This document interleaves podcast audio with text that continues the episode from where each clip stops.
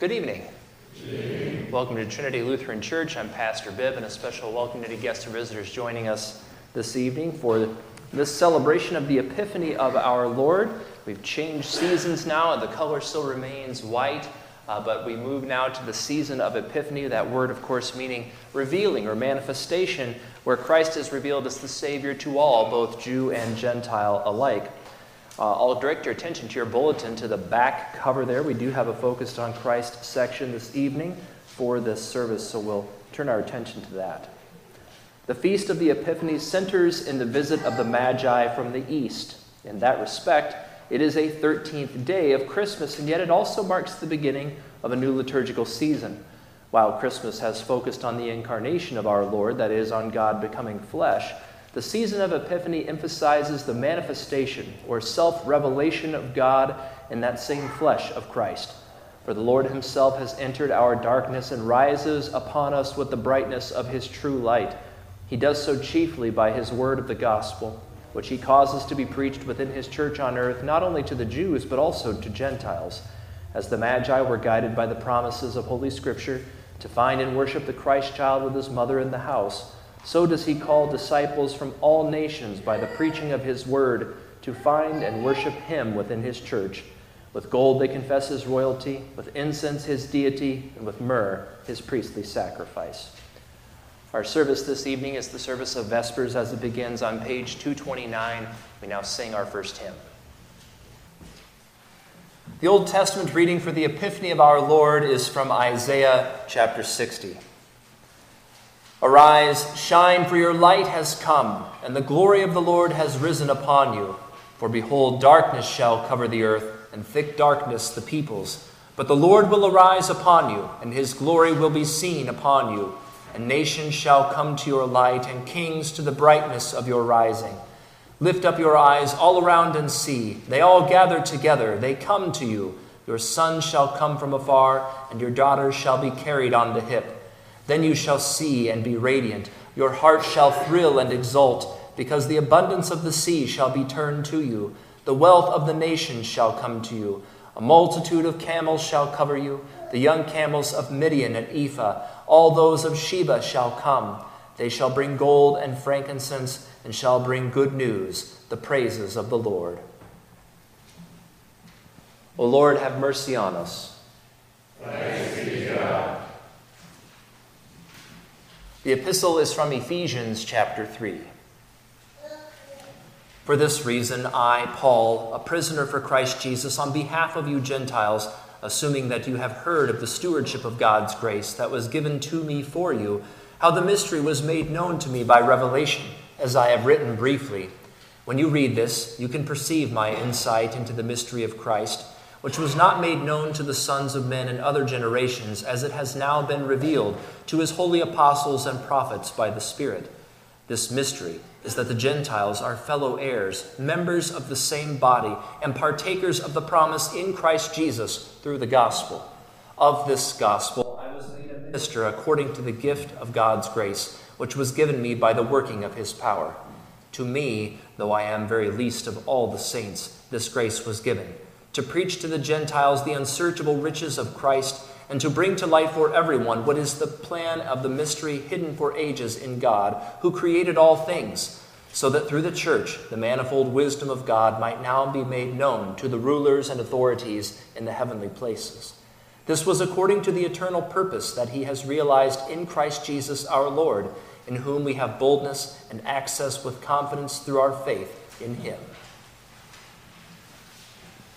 O Lord, have mercy on us. Please stand for the reading of the Holy Gospel.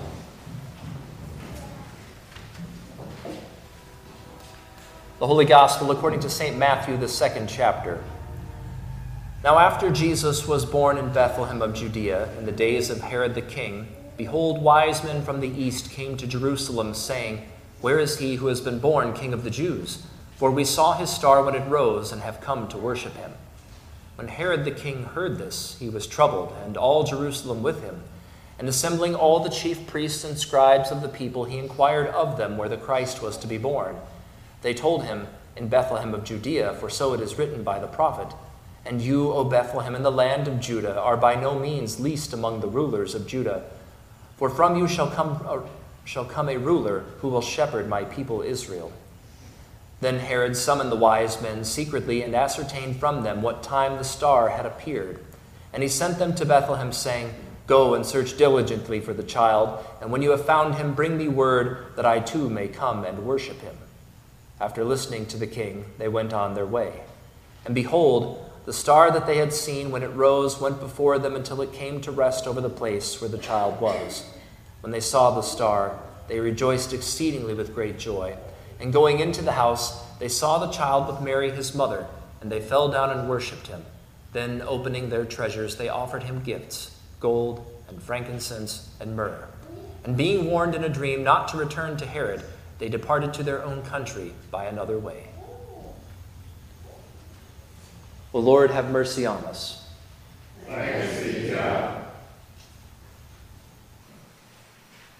Grace, mercy, and peace be to you from God the Father and from our Lord and Savior, Jesus Christ. Amen. Dear saints in Christ, a blessed epiphany to you all. On this day, we move away from our 12 day celebration of the incarnation and birth of our Lord and Savior to the celebration of his revealing to the world. Anthems be to thee addressed, God in flesh made manifest, as the hymn confesses. Of course, the focus of our celebration and worship is still Jesus, as it always is and should be. However, it's probably helpful to get another reminder that that word epiphany, it means appearance or manifestation. It's during this season that we celebrate the fact that the Son of God, Jesus Christ, has come to save us, Gentiles, from the darkness of sin and death. Jesus has come not just for the Jews, but for all. As we heard from the prophet Isaiah, Arise, shine, for your light has come, and the glory of the Lord has risen upon you. Now, the contrasting themes of light and darkness are prominent throughout this season, as are the themes of wisdom and foolishness. It's those last two that really come into focus this evening.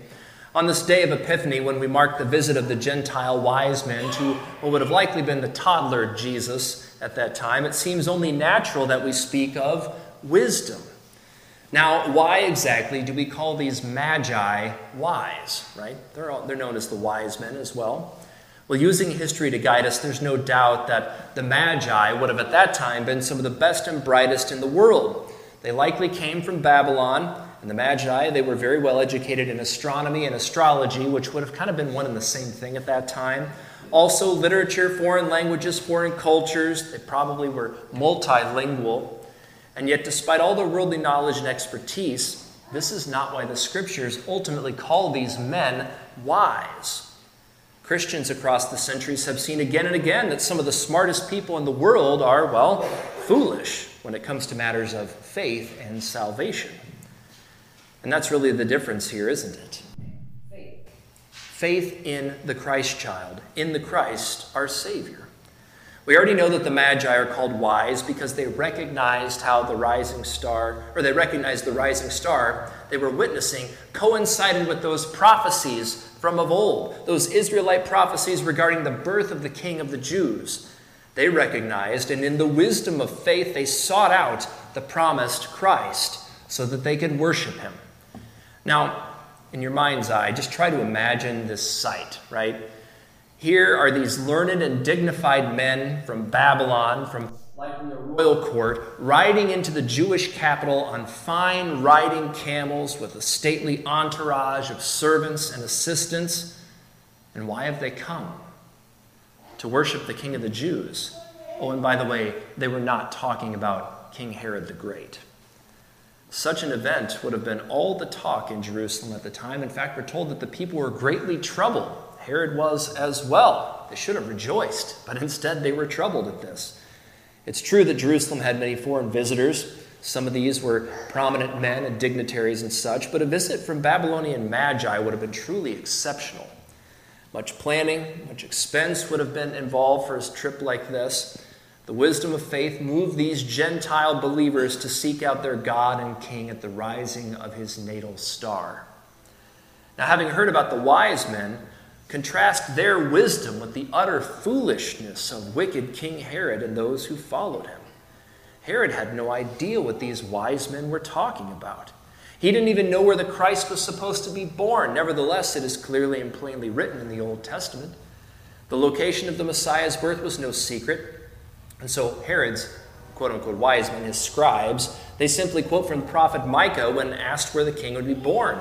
There was no complicated math involved. They simply recited from the prophet Micah, as it is written, the child will be born in Bethlehem of Judea.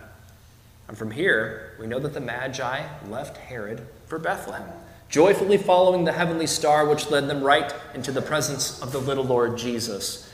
When they came to him, they fell down and worshiped him and presented their gifts of gold, frankincense, which we can smell in the air this evening, and myrrh. And being warned in a dream to avoid Herod, they went home by a different way. And here ends the account of St. Matthew. And that's honestly usually as far as the conversation and contemplation goes. Now, it's true that one doesn't have to look far for self proclaimed experts who want to add to or take away from the account of God's Word when the story is told. Some speak of comets or supernovas as an excuse for the star, as if God was incapable of simply making the star appear, which, by the way, that's where your pastor stands on this. Others, they provide names for the unnamed magi. Now, such speculation can take us a lot of different places. It can even border on foolishness, especially if it takes your focus off of the Christ child, because that's what this is all about. However, none of what I mean, or none of, none of that is what I mean when I lament the fact that the conversation doesn't move beyond the basic Sunday school rendition of St. Matthew's account. The question I want you to ponder this evening is this Why, truly, were the wise men wise? Dear saints, just consider what God's word plainly tells us. These wise men, upon seeing the natal star in its rising and then connecting this heavenly phenomenon to the ancient Hebrew prophecies found in God's word, they set out to locate the newborn king.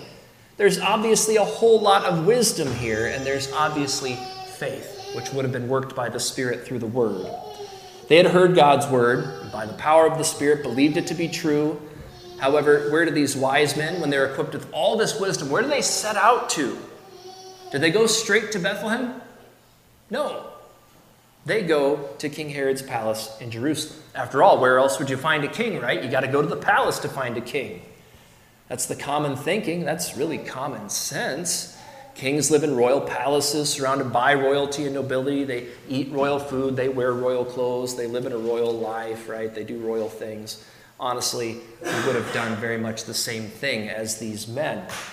Now, based on this, we could rightly say that these wise men, they're wise with common sense, which admittedly is a rare and precious gift, especially nowadays in our foolishly woke culture. It's been a good long while since common sense was indeed common, but I digress. Let's focus in on this a moment, because we really need to think through this and wrestle with it. All their wisdom, that is, the wise men's wisdom, even the wisdom of faith, because remember, they did believe the Word of God, ultimately led them to the wrong place. Jesus was not in Jerusalem. That's the reality. In fact, if you simply read the text, we're, told, we're never told that these wise men followed the star itself into Jerusalem. What we're told is that they saw the star at its rising and they set out on their own to find the newborn king, their own reason and strength. That's what led them to Jerusalem to the place where Christ was not.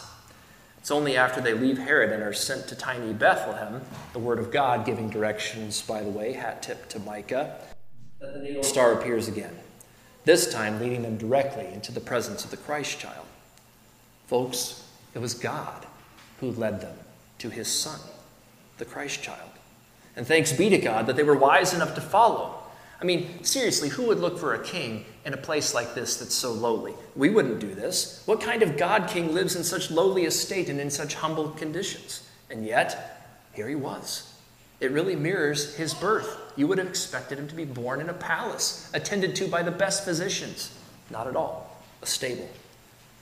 And so, and this is where true wisdom of faith is recognized. The wise men come into Christ's lowly presence in his lowly place and they fall down and worship him. They humble themselves and they rejoice. They don't second guess, they don't rerun the calculations, they don't ask Google Maps for directions. Who would blame them if they did? But like I said, what kind of a king, a divine king at that, resides in lowly Bethlehem? Well, was the King of Kings and Lord of Lords. You see, there's no royal court, no pomp, no circumstance, there is no fanfare.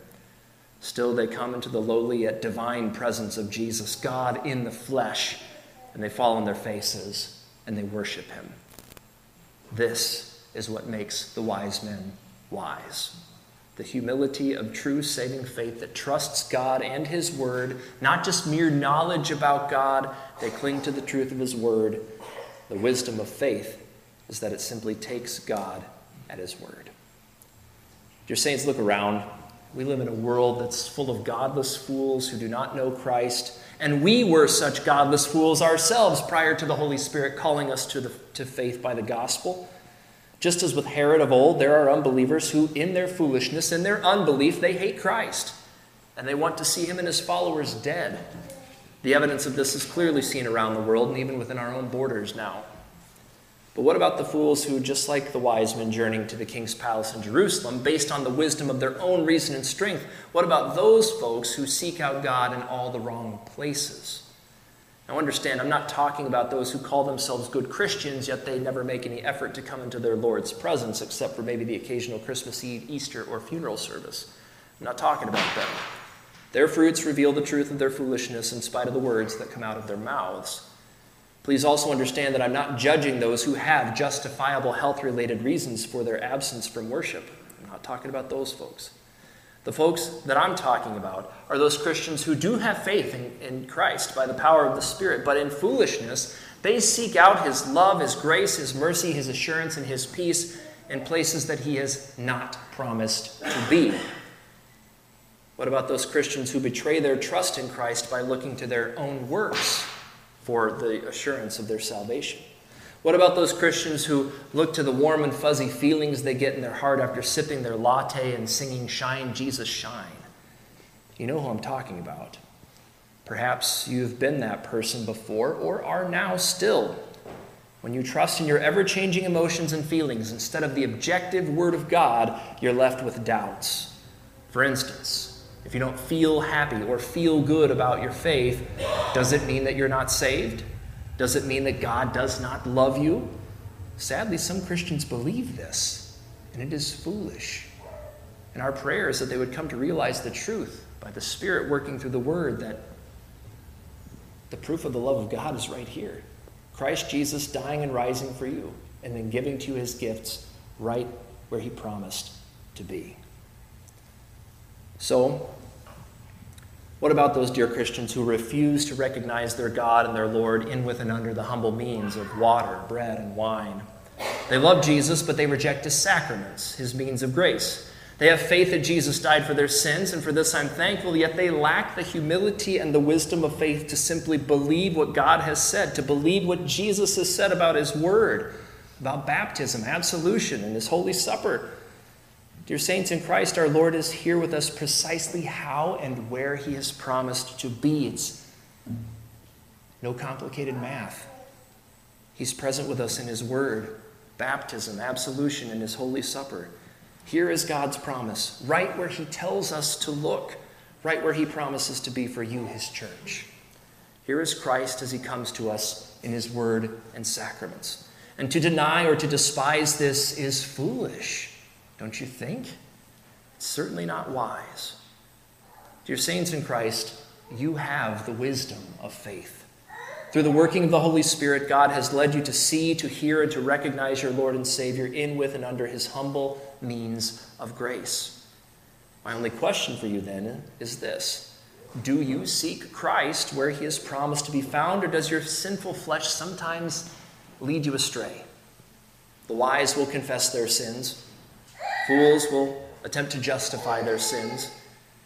You see, here in His Word and Sacrament is your God and your Lord, dear saints, right where He's promised to be, right where He's promised to be found for you. How can you not rejoice at these gifts? You're in the presence of Almighty God when you hear His Word, when He absolves your sins, when He gives you His body and His blood. Every time we receive the Lord's Supper, Christ Himself comes down from heaven and gives you the free and unmerited gift of His body and His blood for the forgiveness of all your sins for the peace that surpasses all understanding, and to give you wisdom. Recognized in the wisdom of humble faith, how could you not want to fall on your face in joy and thanksgiving, just like those magi did? Recognized in the wisdom of humble faith, only a fool wouldn't be here each and every chance they could. God with us in Christ. God for us in Christ. Anthems be to thee addressed, God in flesh made manifest. A blessed epiphany to you all. We rejoice this season because Christ is for us and he is with us. And so that's where we'll stop. Focused on Christ Jesus and his means of grace, mercy, and peace.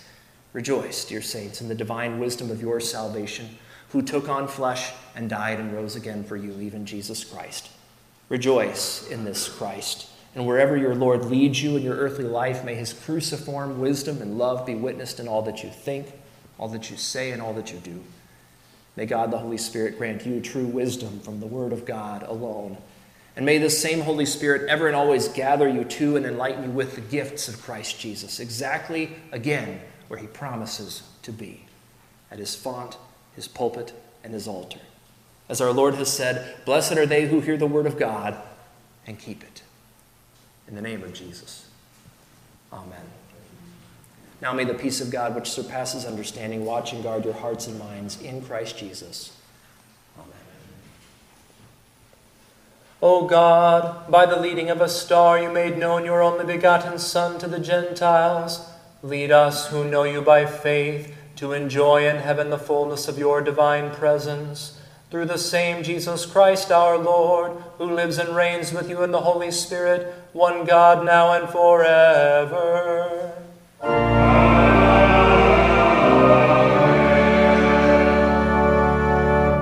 In peace, let us pray to the Lord. Lord, have mercy. For the church of God, upon whom Christ has poured his grace and salvation, that she may continue holy in his sight, anointed with the oil of gladness and the hope of everlasting life, let us pray to the Lord. Lord, have mercy. For all pastors, that God would embolden them, like his servant Paul, to preach the unsearchable riches of Christ and that he would open the ears and hearts of their listeners to believe the message that the King of Kings has given his life for all. Let us pray to the Lord.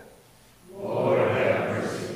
For all Christian homes, that the Word of God would dwell richly therein, just as Christ himself once dwelt in the home of Mary and Joseph. Let us pray to the Lord.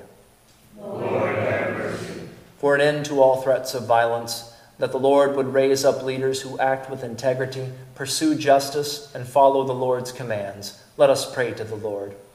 Lord, have mercy.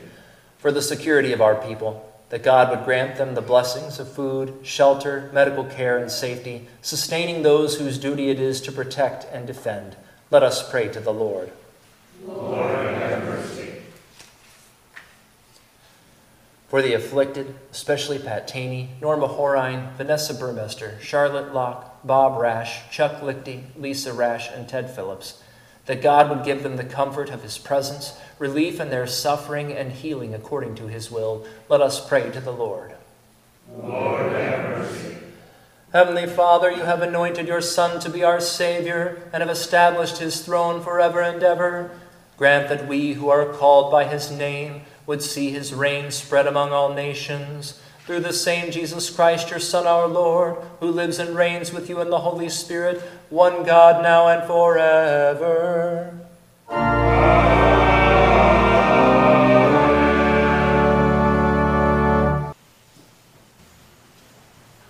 Blessed Epiphany to you all as we begin this season of light, as it is also known, rejoicing uh, that our light has uh, arisen and shines on us in great splendor and in great grace, even our Lord Jesus Christ. Well, of course, you're well familiar with the schedule tomorrow. I'll see you tomorrow morning at 9 o'clock as we continue on. Well, actually, no, I guess it's the end of this week, and tomorrow is the beginning of the week.